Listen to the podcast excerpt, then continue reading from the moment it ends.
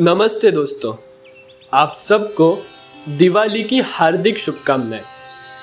आशा है आप सबकी सेहत स्वस्थ रहे और आपको धन, खुशियाँ और शांति की प्राप्ति हो।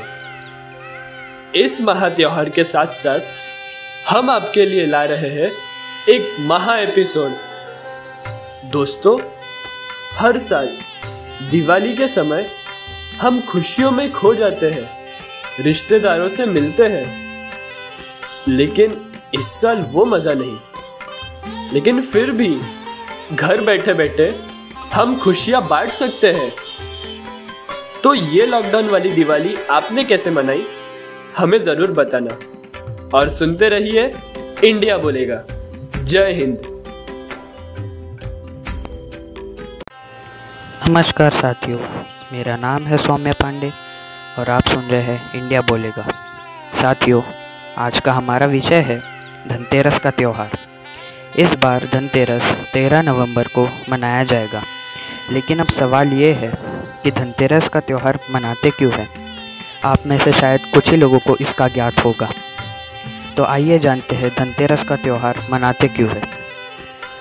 कार्तिक मास की अमावस्या तिथि से पूर्व दो दिन पहले हर वर्ष धनतेरस का त्यौहार मनाया जाता है। पौराणिक मान्यताओं के अनुसार, इस दिन भगवान धनवंतरी का जन्म हुआ, जिस कारण इस दिन को धनतेरस के रूप में मनाया जाता है। धनतेरस शब्द दो हिस्सों में बटा है, धन यानी समृद्धि और तेरह यानी थर्टीन।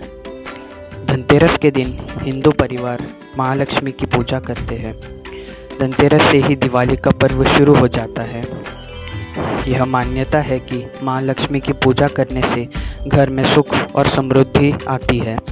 ऐसा माना जाता है कि जो लक्ष्मी, जो माँ लक्ष्मी की दिल से पूजा करता है, उसके घर पर खुशी और समृद्धि आती है। धनतेरस के दिन अपने सामर्थ्य के अनुसार किसी भी रूप में सोना, चांदी एवं अन्य धातु की वस्तुएँ खरीदा, खरीदना शुभ माना जाता है।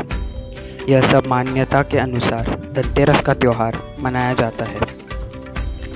इसी कारण से धनतेरस का त्यौहार मनाया जाता है। मेरी तरफ़ से आपको और आपके सभी परिवार वालों को, रिश्तेदार को और अन्य साथियों को दिवाली की ढेर सारी शुभकामनाएँ। धन्यवाद।